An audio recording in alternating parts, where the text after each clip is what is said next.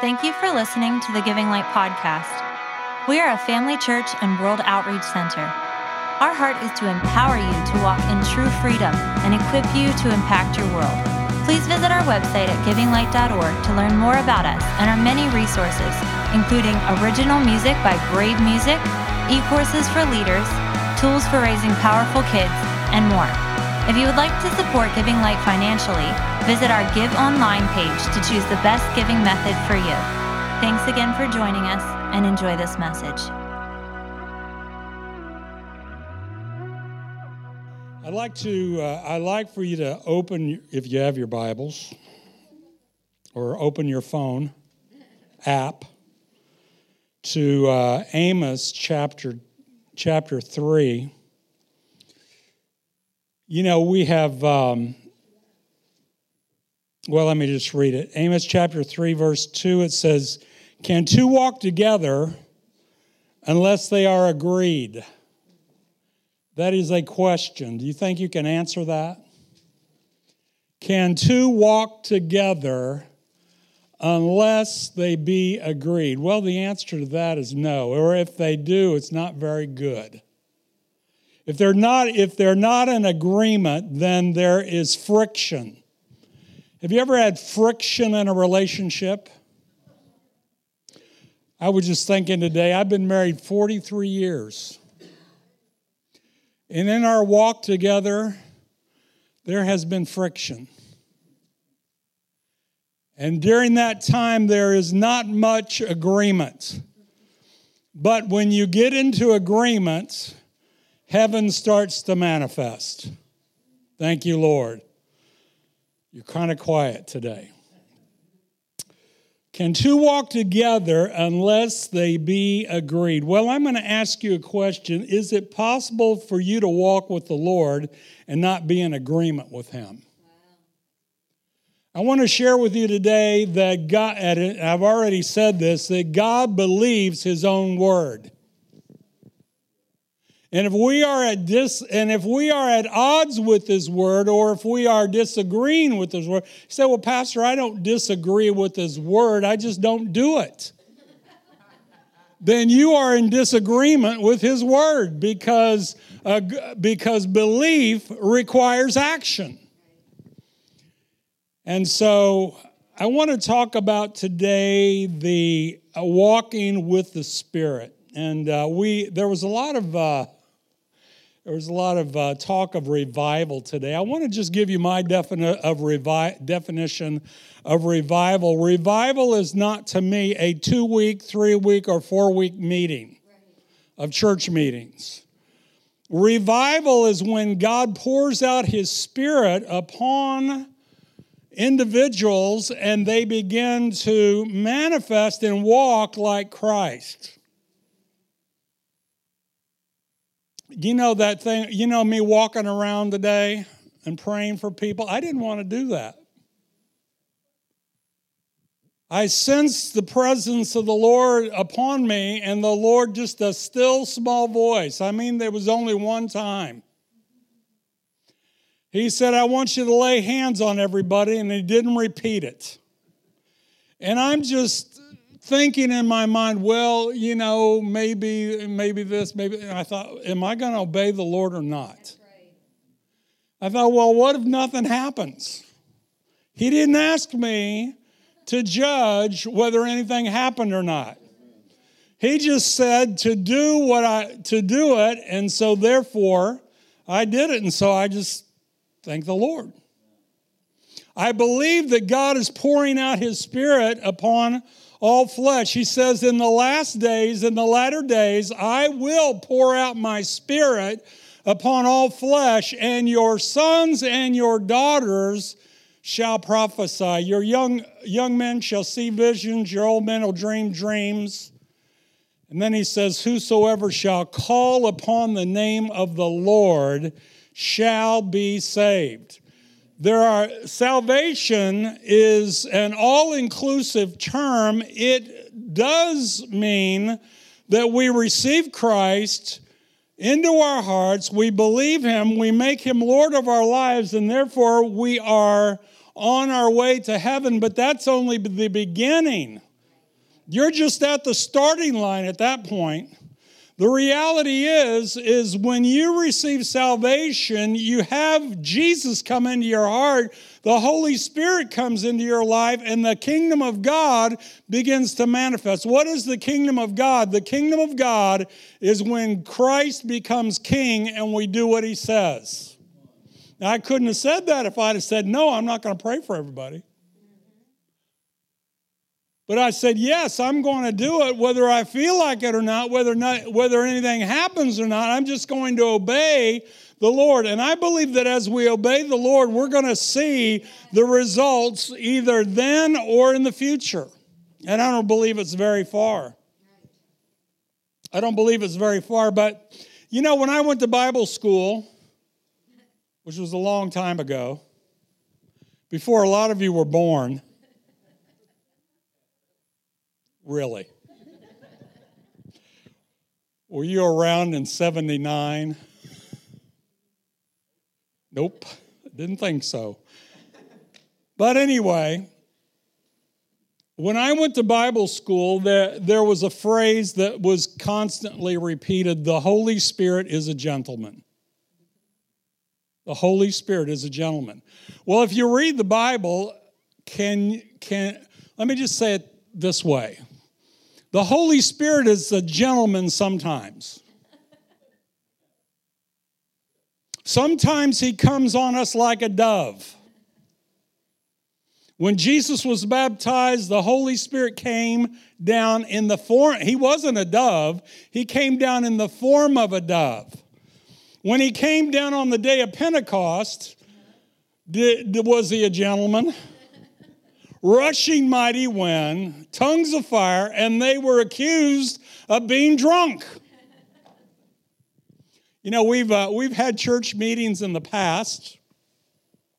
I was talking with my wife about this. I said, I want the power of the Holy Spirit to be demonstrated in people's lives where we see change. I'm not just here to get a goosebump. I'm not just here to, to shake a little bit, even though, hey, if God wants me to shake, I'll shake, rattle, and roll. The reality is, is what is the Spirit doing in my life, and what am I, what is He doing to make me to become more like Christ? There are some of you here that have been struggling with issues, I'll just say it, with sins for year and year and year and year, year after year after year. But the reality is, when the Holy Spirit comes in your life in power, you will not struggle with it anymore because He will eradicate it from your life as you yield yourself to His power and anointing. And we could go out throughout the Bible to show you that the Holy Spirit is not always a gentleman. You know, I was just thinking today as we, we were singing about revival, I remember reading, uh, reading a testimony about uh, a pastor that was having revival, had had revival, and you know, like was said earlier um, during the wor- worship time, that we want revival more than a month, a week. We want it more. We want it, but you're. But the reality is is revival is dependent upon us. Charles Finney said revival revival quits a lot of times because the saints get tired. They get tired of having meetings. They get tired of the they get tired of it. Well, this one pastor I was reading after, he said, Sometimes the sometimes revival doesn't go, and let me define my revi- my definition of, of revival. It's when the Holy Spirit comes on us in power, not just meetings, but the power of Christ comes in us to bring a transformation and a change. When the Spirit of God comes upon us, we will not be the same. You know, you might have a moment, uh, a moment where somebody might think you are have a moment of temporary insanity, but after that period, how are you walking? How are you walking? How are you manifesting Christ? Do you know that God does not have a Western mindset? God does not have a Western. What is a Western mindset? It's materialism and rationalism. Some of us have rationalized away our blessing. Like I was standing there, I don't want to do this. I was rationalizing in my head why I didn't want to obey God. Uh, no, I'm going to obey God. Materialism. I'm not just talking about getting stuff. You say if it, if it can't be if, if it can't be seen, smelt, heard, or tasted. How many of you know the, the Bible says God is a spirit? Therefore, you're not necessarily going to see him with your eyes. One day you will see him. You might not smell him, you might not taste it. I remember, uh, I remember this is years ago. I was going to Bible school, and the, I was working at a construction company, and they were all heathens. But lo and behold, they all got saved. They all gave their lives to Christ. And this was in Tulsa, but uh, my boss actually drove home to Oklahoma City, which was a few hours away. And he said, he said his whole family got his whole family received Christ, and they were one evening they were just praying, they were worshiping, and there was this sweet smell of lilac just filled the room sweet smell of lilac. He said there's no lilac bushes around. But the Holy Spirit ascended into that place, ascended in that place, and they could smell the aroma of Christ. They could smell the aroma of Christ. So, where was I at? Okay. The Holy Spirit is, does not always act as a gentleman, I took some notes and I put it on my phone, so excuse me, I have to get my phone out. It's one thing nice about having a phone with a tablet, you can, right when the thoughts come to you, you can just go right to it. Um, I want to share with you some, some people. Well, there was the Holy Spirit let me just say this God, God does not want timid warriors. God does not want timid warriors, but anointed warriors to be like David. Now, we're not fighting against flesh and blood, okay? We're fighting against those things, and when I say fight,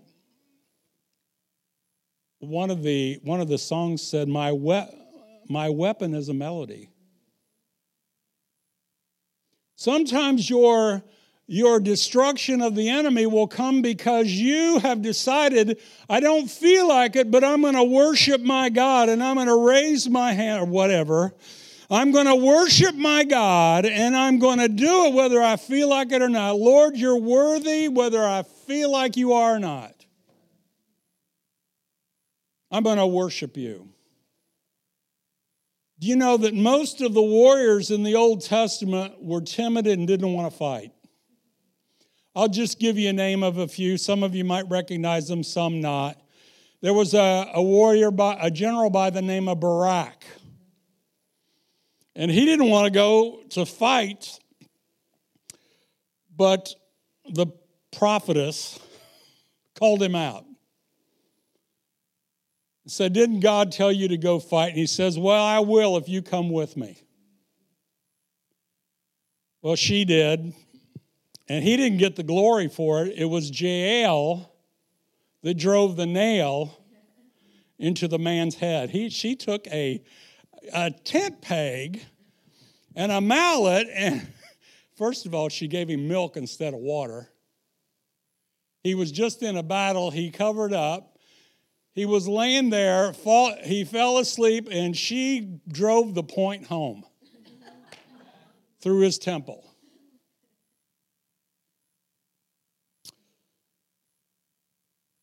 There's also Gideon. Do you know Gideon didn't want to fight either? Gideon didn't want to fight. You know, the apostles were timid until the Holy Spirit came on them. Saul of, Saul of Tarsus was not timid, he was a murderer until the Holy Spirit came, in, came upon him and he became the, the apostle of love. He wrote 1 Corinthians chapter 13.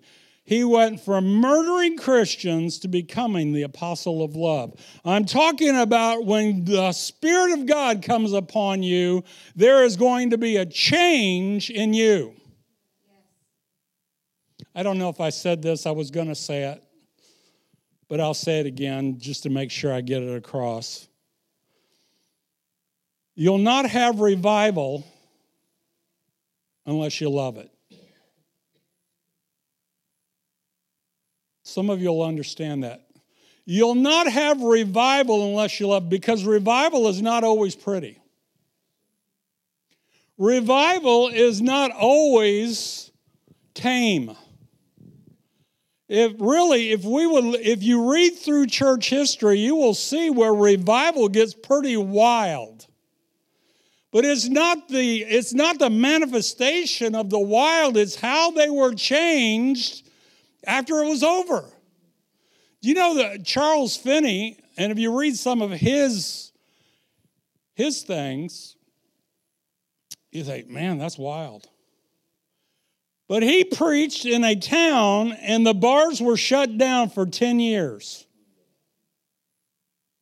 Because everybody got gave their hearts to the Lord and nobody wanted drink. The bar, I would say that is a mag, that is God. When something happens in people's lives, there's change. There's change. Well, I, uh, my point was to say that, um, well, let me just, I've already read this, but can two walk together except unless they are agreed? So we've got to agree with what God says because He believes His own word. We've got to believe what the Bible says about the Holy Spirit, and He's not always a gentleman. Say, well, Pastor, can you prove that? Well, I wouldn't be saying it unless I could. I always kind of have this mind, you know, um, well, I have this mind that, you know, even when people are talking, and, and I'm always, when they're talking, my mind is thinking, how does that line up with the word? How does that line up with scripture? Not that I'm trying to test them, but it's just an automatic response. But uh, yeah, that's where I'm going. Ephesians Ephesians chapter 6. He tells us to put he tells us to be strong in the Lord and in the power of his might. Do you know what? You don't need to wear yourself out. Turn to somebody and say, You do not need to wear yourself out. You don't need to wear yourself out fighting the, the enemy. Why is that? Because he said to be strong in the Lord, not your strength, in his strength. Be strong in the Lord and in the power of his might. In the power of his might. And then he tells us to put on the whole armor of God, and then we wrestle not against flesh and blood, but against principalities, powers, rulers of darkness of this world. But I also want to point out that Jesus said, as the Father has sent me, even so send I you. Let me ask you a question. In any place in the New Testament do you see Jesus wrestling with the devil? You never do. Jesus just Jesus spoke to it, said, "Come out." And he didn't even say in Jesus' name. He just said, "Come out." Now we use Jesus' name because that is our that is our reference of authority. And we we say it because we are aligning ourselves with him. Holy Spirit's not always a gentleman. He goes on to say in um, somewhere here in Ephesians 6, he says, uh, taking, verse 16, taking the helmet of salvation, or take, above all, taking the shield of faith, with which you will be able to quench all the fiery darts of the wicked one. Now, those fiery darts are darts that go right to your mind. The battlefield is between your two ears. It's between your two ears as to what, because that's where, that's the, that's one of the places where, well, we already believe in our heart but the mind gives us a problem because we are rationalizing everything. With our mind, we're rationalizing everything, so the fiery darts come at our mind. Therefore, we have to lift up that shield of faith so that we can quench every fiery dart of the wicked. And I don't have time. I wish I could talk about that for a moment, but I can't because you want to get out of here sometime today. But he says in verse 17, taking the helmet of salvation and the sword of the, the Son of God. Taking the sword of God. No, it's the sword of the Spirit. Remember, I said God, God doesn't raise up timid warriors. I want you to know that the Holy Spirit is not just not just come on us like a dove on the wings of a snow white dove. God sends his pure, sweet love, a sign from above on the wings of a dove. All right, he showed up. He's there. Now he wants to make you a warrior. He wants to make you a warrior. And I want to talk for a moment about swords. This is supposed to be a replica of Solomon's sword.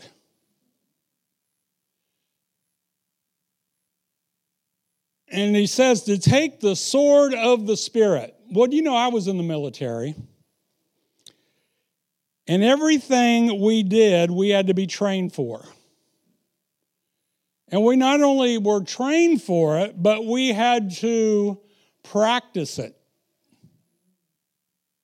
I was, uh, I was in the engineering department, I was an engineer.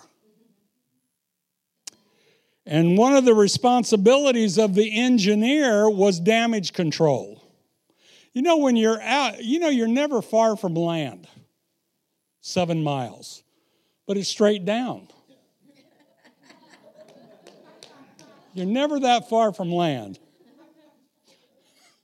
You so when your ship is attacked and it is sinking and on fire, you have to take care of that or you're going to what they call Davy Jones' locker.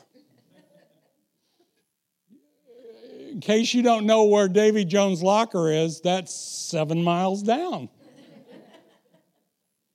So you do everything you can for damage control.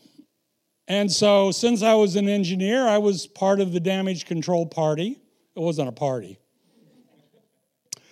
But there was two, two places that we would, that we would uh, have to put out fires in practice. This is a drill, this is a drill. Fire in the paint locker. Well, it's all it's all oil-based paint. So you had to drag out the hoses, you had to put on the gear, you had to drag all that stuff out, and there's no fire in the paint locker. because it is a drill, but you do it time after time after time after time. Why? Because when it when it really happens, then you won't have to think about it. You won't have to remember where you put the stuff. You won't have to remember your particular job in the party. The other place was fire in the hole. Fire in the hole. Where's the hole? The hole is down below the deck where the boilers are and the engine room is. So you're carrying all your all your stuff down the ladders so that you can put out a fire that's not there. but when it really happens, then, you know, I was on a ship called the USS Laffey. Some of if you if you want an interesting story, go on YouTube and put uh, type on USS Laffey. The USS Laffey became famous in World War II because it was hit by seven kamikaze planes and they kept it afloat. You know why they kept it afloat? Because they practiced, did their thing, and when it happened, they were able to do damage. There was a lot of men killed. You know, you have to sometimes do what other people do. Now, think about this. You may, you might say, Well, I'm not ever on a ship. You're in a fellowship. and sometimes the arrows fly, and sometimes the bullets fly, and sometimes the fire starts out, and sometimes you're sinking. It looks like you're going down. But like the guy said, don't give up the ship because you're only seven miles from land. now, back to this the sword of the Spirit. Could you hold this? Can you imagine? You know, a battle lasts more than two minutes. Can you imagine just this? You know, about three minutes, you're ready to put it down. This actually is a sword that you need two hands. You know, you're swinging it around. It's my, it's my chance. It was an accident, Judge. so anyway, you're, you're, you're striking at the enemy. You, you can sit down. I'm not going to. But you know, when Paul was talking, he was talking about the Roman soldier. The Roman soldier had his, this is actually a present I got when I was a teenager. So anyway, the, the, Roman, the Roman sword was a little bit longer than this, but didn't have one, so they're holding their shield and they're sticking them, sticking them. We'll say that, the, that this is the Logos. This is the whole Word of God. You don't need to throw the whole Word of God at the devil. But you do need, but you do need the sword of the Spirit. You get saved, and the enemy comes to you and say, You're not really saved. Scripture says, Those who call upon the name of the Lord shall be saved. I better get away.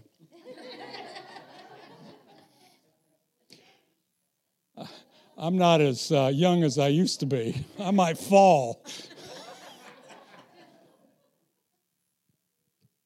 have you ever been have you ever been prayed for and you received a healing and then later on the pain come back? I'll guarantee you, every time you get prayed for, it's always going to come back. Doesn't the Bible say, Jesus said, when you cast out a spirit, it goes into dry places seeking rest and finding none, but it goes back and it sees the house that it left is swept and put in order. Then it goes out and finds seven other spirits worse than themselves than himself and comes back and occupies the house. And the last state of the man is worse than the first. So they always try to come back. So this is what we need you to do. When you're prayed for and you sense the release, the enemy's going to try to come back. But the Bible says, by his stripes I'm healed. I refuse you. Psalm 103 Bless the Lord, O my soul, and all that is within me. Bless his holy name. Bless the Lord, O my soul. Forget not all his benefits. You know what? If you, uh, if you worked for 30 years and you retired and you were getting benefits and they didn't show up in the mail, do you think you'd forget about it? No, no, no, no. You'd be going to talk to somebody. Well, the Lord says, Don't forget my benefits. He says, He forgives all our iniquities, He, he heals all our diseases. That is a sword. You don't have to throw the whole Bible, just give Him the point.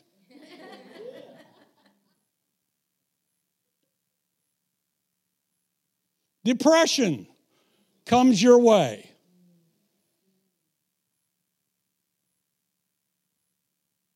What do we do about it?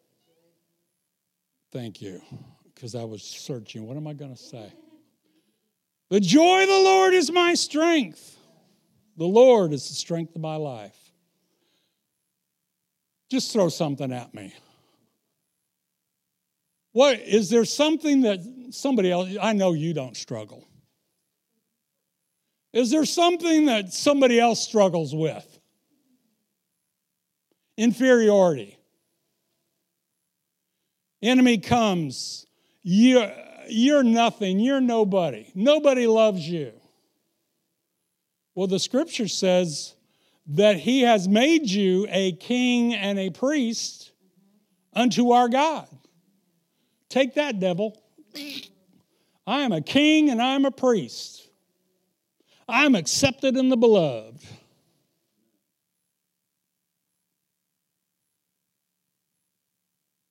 For God so loved the world, and I'm a part of it. Are you part of it?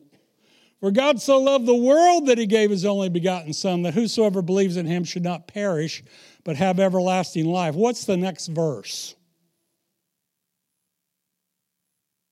That's a good one. You ought to know it. For God did not send his Son into the world to condemn the world. You get under condemnation? It's not God. God didn't send his son to condemn me, but that, but that through him I might receive salvation. Anybody else? Well, I'm so lonesome, I could cry.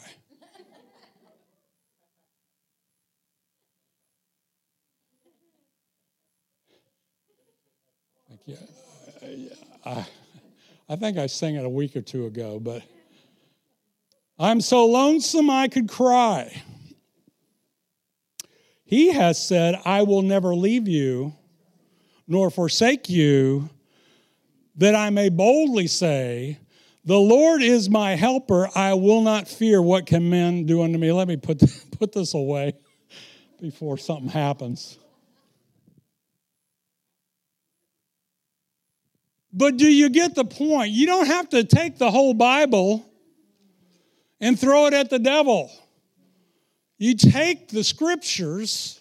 Oh, that's another scripture I wanted to, wanted to say. It's in 2 Tim, 2 Timothy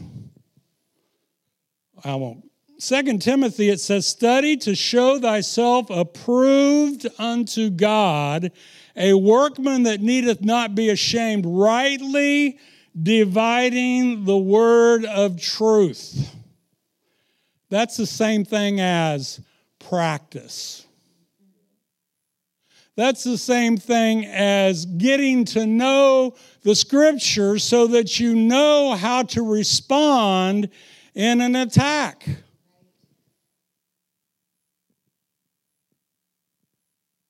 You might say, well, you know, I don't, I don't, I don't know about this. I'm going to tell you, God believes his word, whether you believe it or not. Do you know you can, you know, there's a lot of people that say, I don't believe the Bible. Do you know it doesn't change God's mind whether you believe it or not? You say, I don't believe in hell. That doesn't change one thing because hell is still there. I don't believe in heaven. I believe once you die, it's done. Well, the reality is, God believes in heaven. And He told me that if I would receive Christ as my Savior, then He, Jesus said, I go to prepare a place for you. And if I go to prepare a place for you, then I'm going to come again and I'm going to receive you to myself. You know, we do get sad when people die, but they're not sad. They are not sad. If they've accepted Jesus, they're not sad. Paul said, Paul said, um, he said, for uh, to to die is far better. He just didn't say it's better. He said it's far better. That doesn't mean we're supposed to end it ourselves. But we've got something to look forward to. But the reality is is we've got God wants us to have something to look forward to now. Thank you, Lord. What what is it going to take? It's going to take knowing. It's going to take, first of all, we have to believe that God believes His word. You know, whatever He says about you, He means it. Whatever God says about you, He God believes it. God says, when you receive Christ, I'm making you righteous. What does righteous means? What does righteous means? What does righteous mean? It means that I am in right standing with God. I can go into the presence of God without any fear, without any anxiety, knowing that I'm totally accepted in, in Him. But the, also, the other part of it is when I know that I am righteous, I can stand right in the presence of the devil and I can be there without any sense of fear, anxiety, or inferiority. We have got to believe what the scripture says about us because God believes it. He believes it. Man, I was just that's just the introduction. Let me just, can I just give you a couple of swords points? Thank you, Jesus. There we go. These are called cans for success.